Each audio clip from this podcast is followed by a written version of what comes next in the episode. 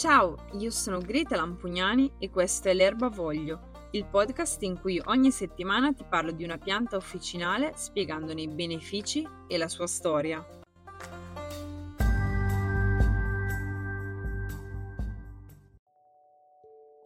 È nota fin dall'antichità la venerazione che diverse popolazioni avevano per le specie vegetali. Allium sativum è il suo nome latino, ma non è niente di meno che il più comunemente chiamato aglio. Questo alimento vanta una storia antichissima al quale sono legati molti aneddoti e leggende. Il suo potere infatti è noto fin dall'antichità, tant'è che lo ritroviamo nella storia di molte popolazioni.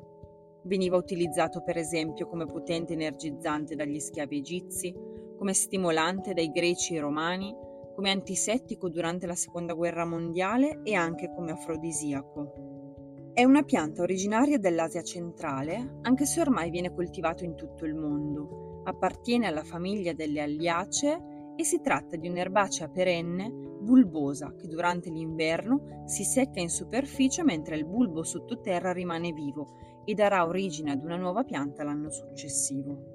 Dell'aglio è conosciuto il suo utilizzo sia in cucina che in fitoterapia e come tutti sappiamo a questa pianta è stato affibbiato il nome di antibiotico naturale ed è molto curioso che la natura ce l'abbia consegnato in questo modo sotto forma di spicchi impacchettati singolarmente quasi come a suggerirci di utilizzarlo in un determinato modo e con un determinato dosaggio da tanti molto amato, ma da tanti anche molto odiato per questo suo odore pungente.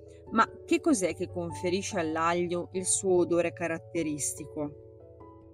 Dovete sapere che la pianta dell'aglio in tutte le sue parti, ma specialmente nel bulbo, contiene una sostanza oleosa, un olio essenziale, in cui è contenuta l'allina, che di per sé è inodore di insapore, ma rompendo i tessuti dello spicchio entra in gioco un enzima, l'allinasi, che trasforma l'allina in allicina, che è la sostanza che conferisce all'aglio il suo inconfondibile odore.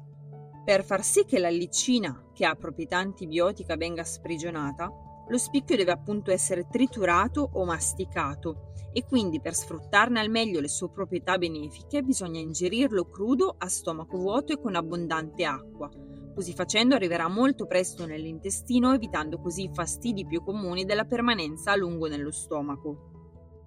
L'olio essenziale, oltre all'allicina che abbiamo già visto, contiene vitamine A, B e C e dopo averne assorbito le sostanze nutritive, esso viene poi eliminato attraverso l'apparato respiratorio, svolgendo così un'attività antisettica, balsamica e antibatterica. Infatti ne viene consigliato l'utilizzo appunto per le infezioni delle vie respiratorie. Tra le sue proprietà più conosciute c'è quella di essere un potente antiparassitario intestinale ed è anche ricco di mucillagini. Le mucillagini sono sostanze che hanno la proprietà di assorbire moltissima acqua, gonfiarsi e trasformarsi in soluzioni viscose, che nella pianta servono per garantire riserve sufficienti di acqua mentre invece nell'organismo hanno un duplice effetto benefico, a livello intestinale e gastrico di stimolare il transito intestinale e lenire le infiammazioni, mentre a livello delle vie aeree superiori di stimolare l'espulsione di muco e sfiammare. Non dimentichiamoci inoltre che possiede un'attività sia protettiva che preventiva in molti problemi cardiocircolatori grazie ai fitosteroli contenuti al suo interno, che contrastano l'assimilazione del colesterolo cattivo nell'intestino e quindi contribuiscono ad abbassarne i livelli nel sangue. Ne sono note inoltre le sue proprietà antimicotiche e stimolanti del sistema immunitario.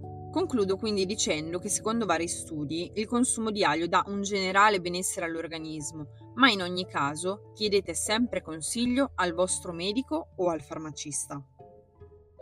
Ed ora è venuto il momento della storia.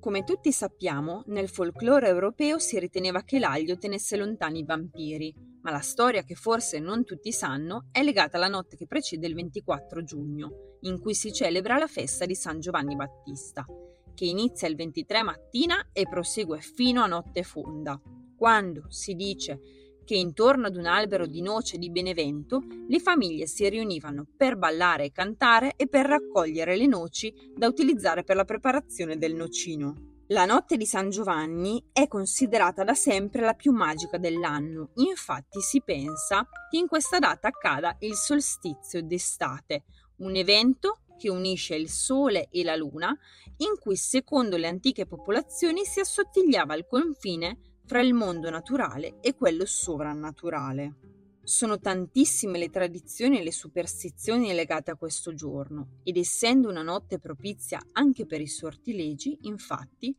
essa è detta la notte delle streghe. La leggenda di San Giovanni vuole che proprio durante il solstizio si radunassero tutte le streghe per mettere in atto i loro sortilegi e che per proteggersi dalla loro cattiveria si usassero le erbe di San Giovanni, tra cui appunto l'aglio, che durante questa giornata veniva portato addosso dalle persone ed intrecciato e appeso alla porta di casa e alle finestre. L'aglio è veramente la pianta che nella storia è stata più amata per le sue proprietà benefiche e più odiata per il suo odore, ma anche perché sembra che turbi il raccoglimento spirituale. Si usava infatti la notte di San Giovanni perché a quanto pare creava danni gravissimi alle streghe che si avvicinavano. In sanscrito infatti aglio vuol dire uccisore di mostri. C'è un detto che recita: chi non compra aglio a San Giovanni sarà povero tutto l'anno. Quindi mi raccomando, non dimenticatevi anche voi di comprarlo il 23 giugno.